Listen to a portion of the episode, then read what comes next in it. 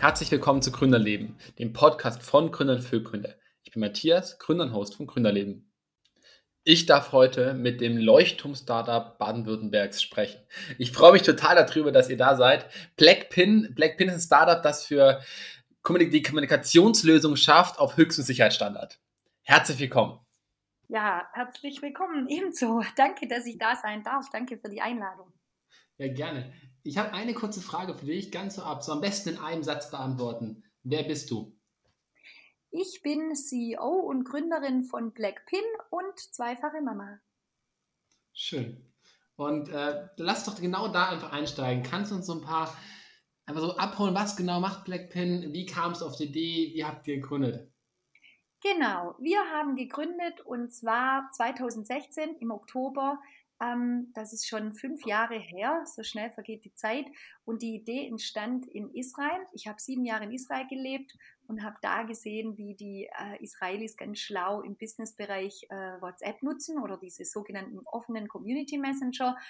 Und hatte dann die Idee oder sah das Potenzial, einen Business Messenger zu entwickeln, der halt sicher ist, also den DSGVO-Bedingungen äh, entspricht und ähm, eben so ähm, ja, Business Features hat, die jetzt ein Community Messenger nicht hat, weil der Bedarf ja dann doch ein anderer ist von der Kommunikation her.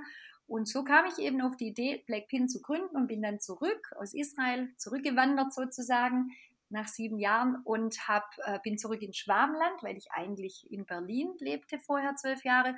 Und dann habe ich mir da ähm, mein Team zusammengeholt aus vielen ähm, früheren, also Netzwerkkollegen. Und so haben wir mit sieben Gesellschaftern gegründet und, ähm, und haben jetzt eben einen Business Messenger entwickelt, äh, sicher auf DSGVO-Basis mit tollen innovativen Features und bauen jetzt aber derzeit seit Januar technologisch eine neue Plattform auf, basierend eben auf Mobile Messaging, nämlich die digitale Transaktionsplattform für mobiles und agiles Arbeiten von morgen. Cool. Es hört sich wahnsinnig innovativ an und auch wirklich ja, Vordenker, also wirklich voll die Vordenkeraufgabe und Lösung, die er da auch präsentiert. Kannst du sagen, was ist so genau dein Teil? Was machst du? Bist du die Hardcore-Coding oder bringst du die coolen kreativen Ideen rein? Äh, was machst du dabei? Ja, schön wäre es, wenn ich das wäre. Nein, das bin ich leider nicht. Ähm, also mein Background ist, dass ich eigentlich so aus dem Design komme, Grafikdesign ähm, oder aus der Produktentwicklung dann später. Und ich bin eigentlich Creative Director und mache eher die Produktentwicklung, also das Konzept.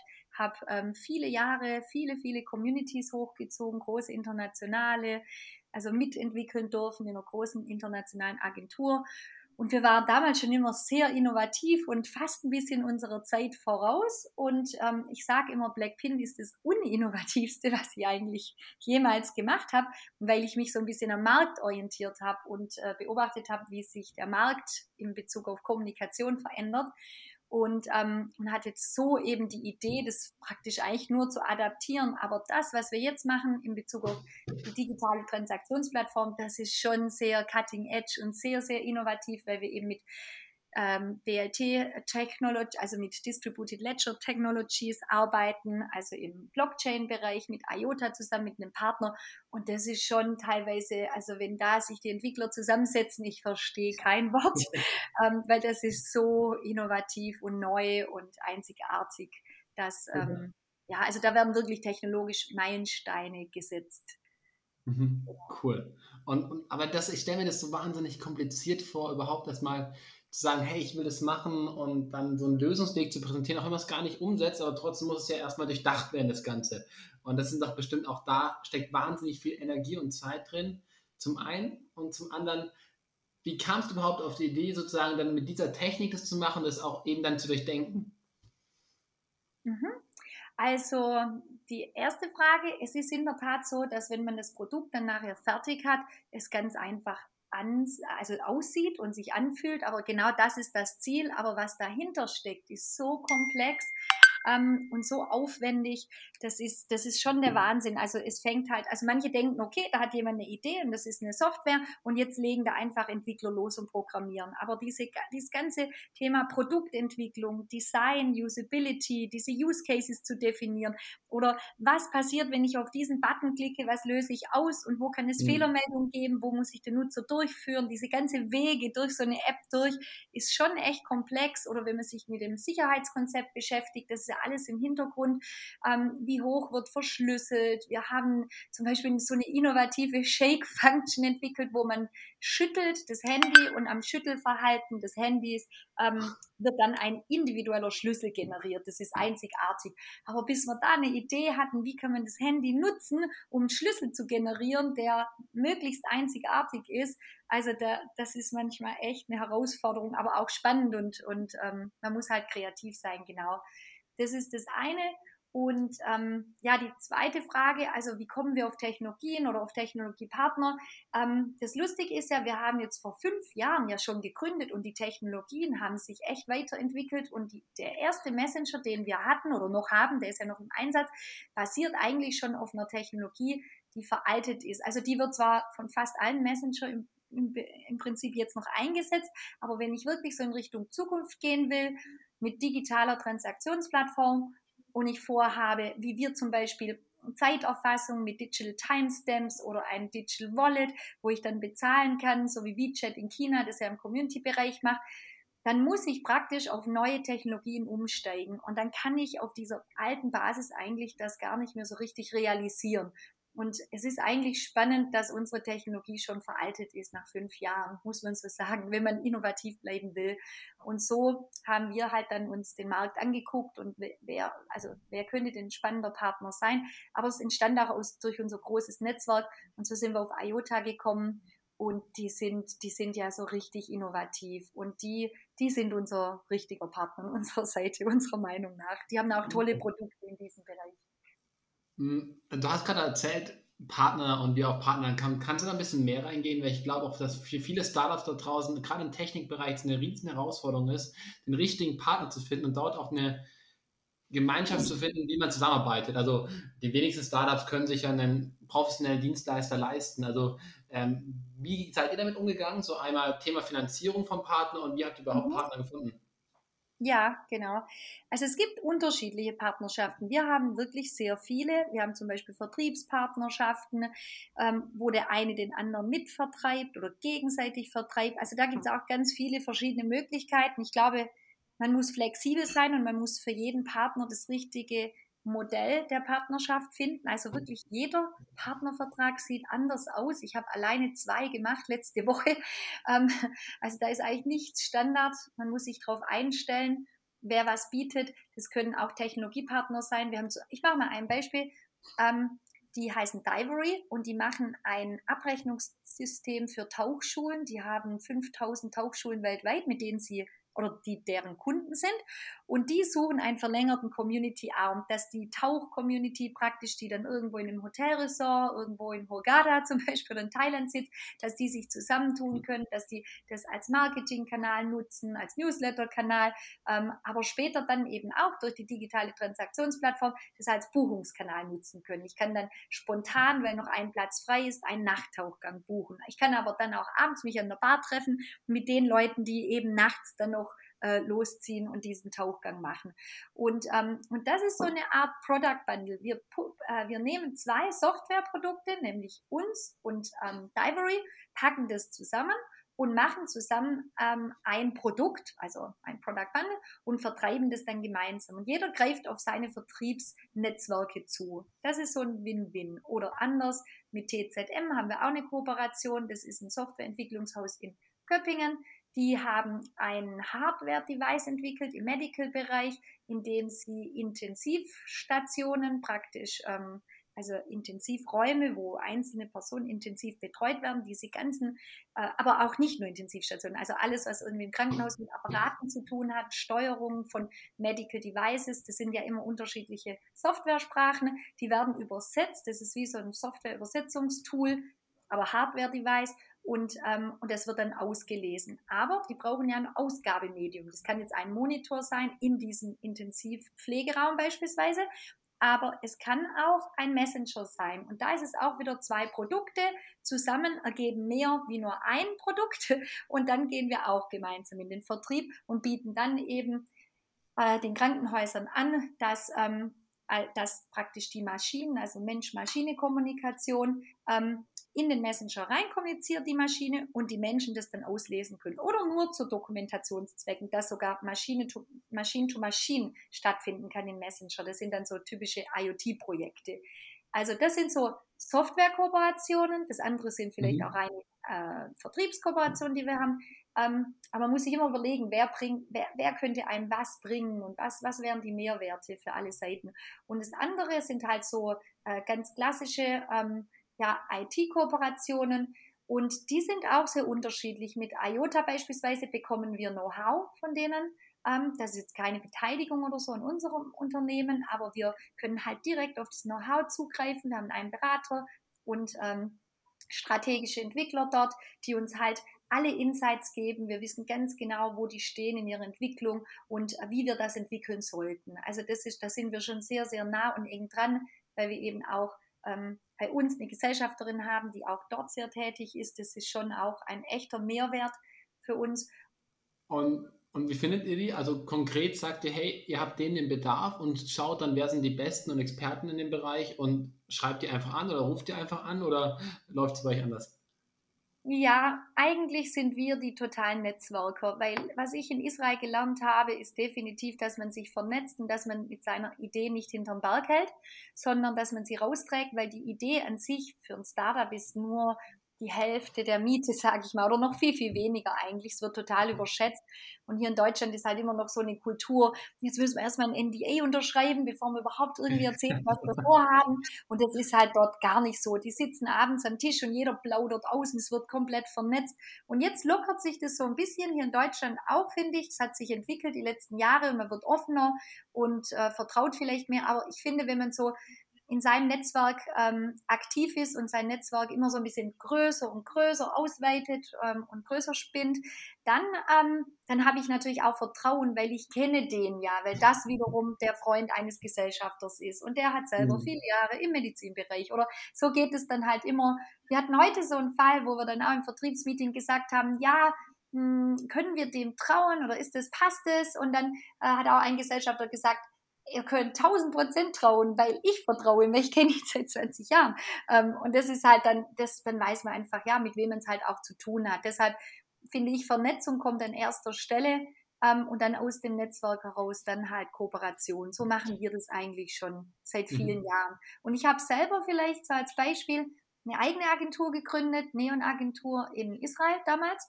Und, ähm, und wir hatten so circa 100 ähm, also Freelancer, also es war eine Netzwerkagentur und das ist in Israel zum Beispiel total gang und gäbe, aber auch in anderen Ländern.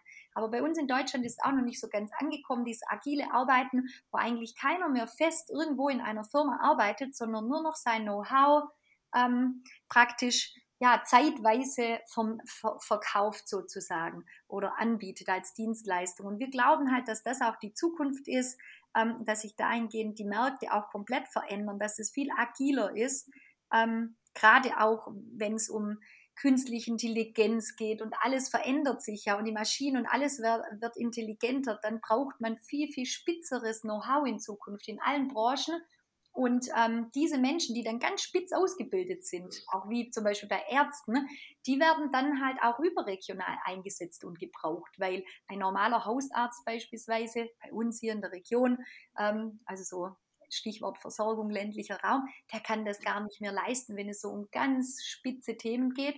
Und dann kommt eben Teletherapie dazu, Ferndiagnosen, Beratung über solche digitalen Medien und dann kommen wir wieder ins Spiel und das ist dann schon spannend, ähm, und, und der Markt verändert sich einfach, der Arbeitsmarkt und der mhm. Dienstleistungsmarkt. Mhm. Und ähm, genau, also von dem her, diese Kooperationen entstehen eigentlich so aus dem Netzwerk und ähm, ja, und wir, wir, haben schon viele, viele Jahre sehr virtuell und agil gearbeitet, aus dem großen Netzwerk heraus, was wir uns geschaffen haben. Und darauf greifen wir halt auch heute noch zu, nach wie vor. Und, und wie baust du ein Netzwerk auf? Also auch für mich selber ist es immer wieder eine Herausforderung. Ähm, obwohl ich mich selber als guter Netzwerker empfinden würde, ist ja. es immer noch wie finde ich die richtigen Menschen, dass ich nicht immer eine Zeit auch vertue mit Menschen, die gar nicht so spannend sind, vielleicht auch, auf welche Veranstaltung geht man, mit wem nimmt man jetzt aktiv auch Kontakt auf. Ähm, wie machst du das oder wie macht ihr das?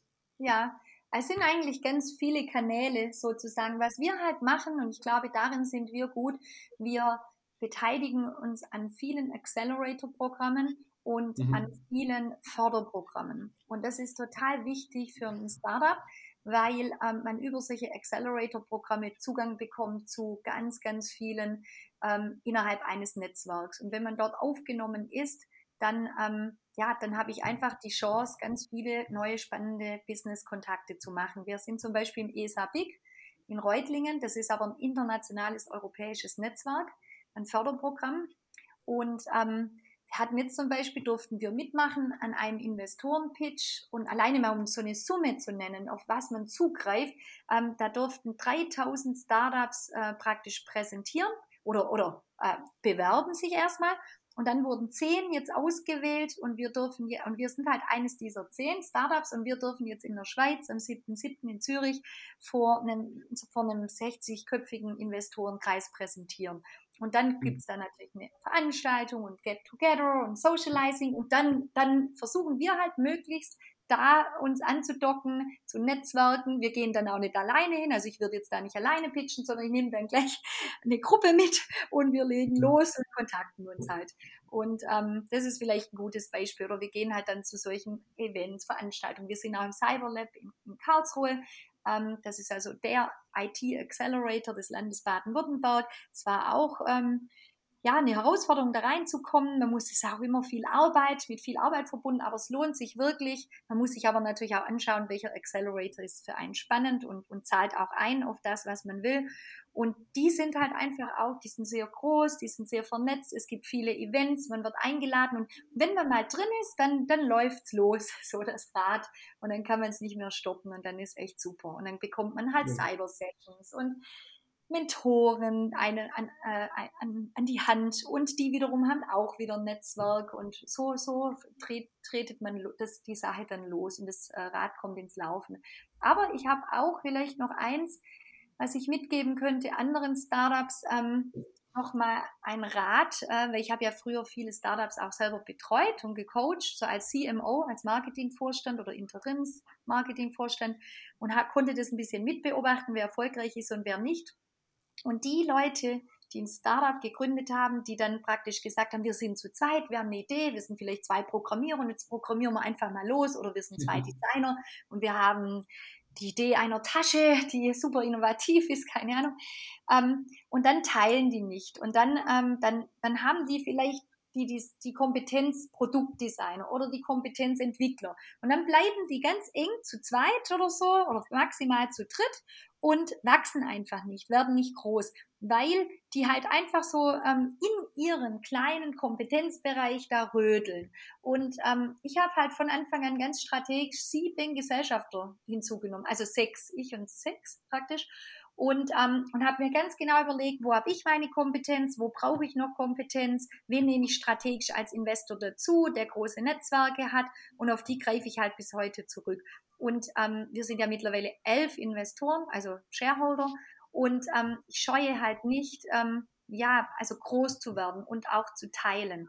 Und natürlich bedarf es einem Konzept und nicht jeder hat dieselben Anteile. Und da gibt es natürlich Leute, die aktiv arbeiten, Leute, die sehr still beteiligt sind. Aber was bei uns zum Beispiel die Bedingung ist, dass jeder Gesellschafter äh, sein Netzwerk anbietet, dass er mitarbeitet in seinem Bereich, wenn er Kompetenz hat. Und die suchen wir uns halt schon ganz gezielt aus.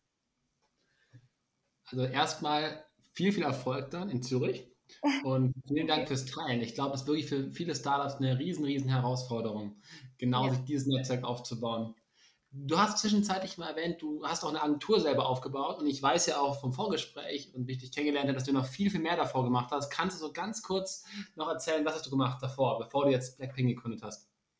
Ja, also vielleicht kurz zu meinem Werdegang. Eigentlich habe ich erstmal Fotografin gelernt, habe dann aber festgestellt, dass ähm, ich nicht die Beste bin. und ich habe, ja, ich bin halt sehr ähm, ja, ambitioniert, sage ich mal, und dachte, okay, wenn ich da wirklich erfolgreich sein möchte, dann werde ich das nicht schaffen. Da gibt es einfach andere, die sind besser wie ich.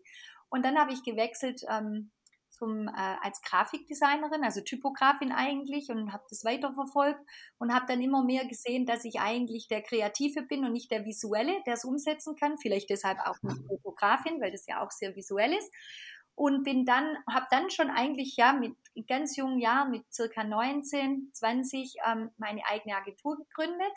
Ähm, die hieß Eye to Eye. Dann hatte ich auch so fünf, sechs Mitarbeiter. Gemeinsam mit einer Kollegin haben wir da gegründet. Und dann wurden wir so in Anführungszeichen aufgekauft von einer großen Agentur. Ähm, Medien, digitale Medienagentur. Und dort ähm, durfte ich dann den Kreativbereich aufbauen, schon mit ganz jungen Jahren. Ähm, war auch schwer, muss ich sagen, habe mich da sehr durchkämpfen müssen, weil ich so jung eben war und äh, auch nicht studiert hatte. Ähm, und da hatte ich manchmal, also als 25-Jährige, einen 46-jährigen Mitarbeiter, der ähm, ja aus anderen Kulturen kam, der sich vielleicht ein bisschen schwer tat, beispielsweise mit einer Frau in der Führung, damals ja auch alles schon lange her, ähm, hatte schon vier Kinder und jetzt sollte er da so ein junges Mädel akzeptieren. Das war wirklich ja, eine Herausforderung. Und dann habe ich mir das so nach und nach also erarbeitet, so Schritt für Schritt und habe dann war dann Unitleitung aller Kreativabteilungen, hatte dann irgendwann 60 Mitarbeiter geleitet und irgendwann wurde ich dann ähm, ja Geschäftsführerin des Hauptstandorts Berlin mit 160 Leuten und dann habe ich aber meinen äh, Mann kennengelernt und der war Israel oder ist noch Israeli, mittlerweile mein Ex-Mann.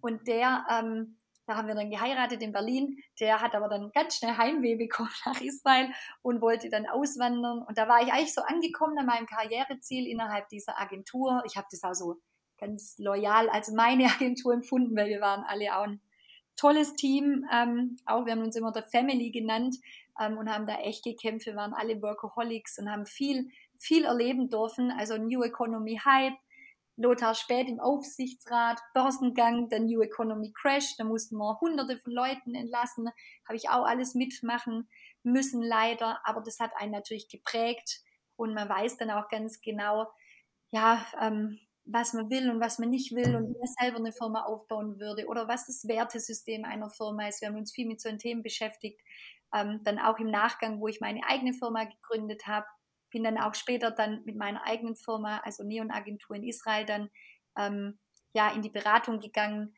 ähm, also strategische Beratung von Unternehmen in Bezug auf Digitalisierung, aber auch ähm, ja was Werte anbelangt, äußerliche Werte nach außen gegenüber Kunden, was das Produkt an Wertversprechen haben soll, aber was auch für Mitarbeiter wichtig ist, wie wir leben, die Kultur, ähm, das finde ich eben auch einen ganz wichtigen Teil, ähm, wenn man gründet, ähm, dass das Team passt. Und das passt jetzt Absolut. auch bei hin. Wir sind wirklich eine super Truppe und ich scheue mich halt auch nicht wieder jemanden zu entlassen, der da nicht so passt. Und ähm, ja, und ich glaube, das zeichnet uns auch aus, dass wir ein super Team sind und alle, alle dieselbe Mission und Vision haben. Cool.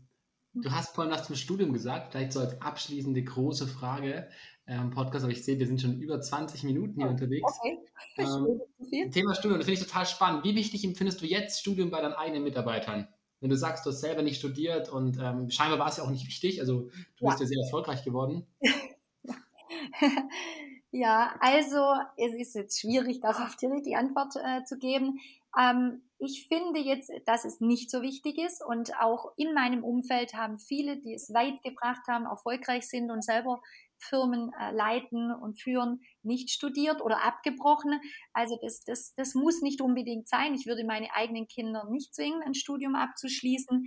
Natürlich ist es gut, was durchzuziehen und bestimmte Kenntnisse zu erlernen, aber in der gleichen Zeit kann ich eben auch praktisch sehr viel lernen. Es kommt aber immer auf den Typ drauf an. Es gibt Menschen, die sind immer in so einer Hohlschuld. Die holen sich äh, die, die Dinge, die sie wissen wollen. Die sind sehr wissbegierig und die müssen nicht geführt werden, sondern die führen sich selber. Und das zeigt vielleicht auch, dass sie in jungen Jahren schon Führungspotenzial haben. Während es andere Menschen gibt, die müssen sich das, also die haben diese Bringschuld. Die sagen, bitte, ähm, bitte äh, kippe mich zu mit Informationen, sage mir, was ich erlernen soll. Und die sind aber auch mhm. gut. Das heißt, die sind nicht weniger gut wie die anderen, nur das ist ein anderer Typ Mensch. Und die müssen geführt werden, geleitet werden und können dann praktisch sich entfalten und Wissen sich gemeinsam zum Beispiel anlernen. Und die brauchen vielleicht schon ein Studium, weil die es alleine nicht schaffen würden, auch sich selber zu motivieren, sich einen Antrieb zu verschaffen, ist ja auch wichtig. Und ähm, ja, ich glaube, ich gehöre halt dann vielleicht zum ersten ähm, Teil. Ähm, ich war halt schon früher ja, schon mit 13 habe ich meine eigenen Firmen gegründet, in Anführungszeichen, in, in meiner Fantasie, in meinen Gedanken und war schon sehr geschäftstüchtig, auch in der Kindheit. Und ähm, ich glaube, das hat man danach so ein bisschen, das Unternehmergehen. Und die brauchen meiner Meinung nach nicht unbedingt studieren, brauchen aber auch ein Fachwissen, logischerweise. Das ist eine richtig schöne Message, äh, finde ich gut. Und vielen Dank. Ich glaube, da kann man einen ganzen Podcast drüber füllen, über das Thema. Das ist ja auch irgendwie sehr kontrovers. Ähm, ich habe noch ich habe noch drei ganz kurze Fragen für dich, wo du mir ganz kurz darauf antworten darfst. Ja. Ähm, die erste Frage ist: Empfindest du dich selber als erfolgreich, so wie du für dich als Erfolg definierst?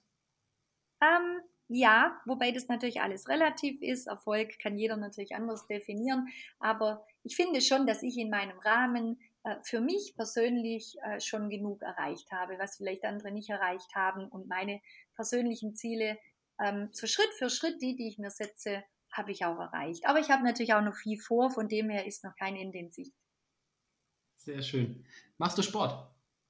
Äh, nein, aber ich, ich habe, ich war mal äh, Hochleistungssportlerin, also Leichtathletik und bin in meiner Jugend, Teenagerzeit, so viel ähm, Leichtathletik war das, um den Kreis gerannt, dass ich mich irgendwann gefragt habe mit 15, was mache ich hier? Und dann habe ich irgendwann entschieden, ich habe genug Sport gemacht für mein ganzes Leben lang. aber ich, ich, spiele schon ein bisschen Tennis oder ich bin nicht unsportlich, aber ähm, im Moment habe ich auch keine Zeit, muss ich ehrlich gestehen. Schön. Und jetzt die letzte Frage, hat auch was mit der Zeit zu tun. Schaust du Fernsehen? Ja, gerne ähm, schon, aber halt auch sehr, sehr, sehr wenig. Ja. Mhm. Schön. vielen, vielen Dank, dass du da warst. Vielen Dank, dass du wirklich diesen Einblick in dein Leben, in das du gemacht hast, gegeben hast, die Insights gegeben hast. Ich glaube auch die sehr wertvollen Tipps, gerade Thema Netzwerkaufbau, ähm, Thema Studium auch ein Stück weit. Und ähm, vielen, vielen Dank, dass du da warst. Vielen Dank, dass du die, die Innovation Blackpin mit deiner Energie, mit deiner Kraft gegründet hast, weiter fortführst und auch alle anderen Projekte, die du machst, ähm, so dabei bist. Ja, danke, danke. Hat mir auch Spaß gemacht. Vielen Dank, äh, dass du mich eingeladen hast und gerne immer wieder. Wunderbar. Und an alle draußen eine richtig schöne Woche noch. Ja, ebenfalls. Tschüss.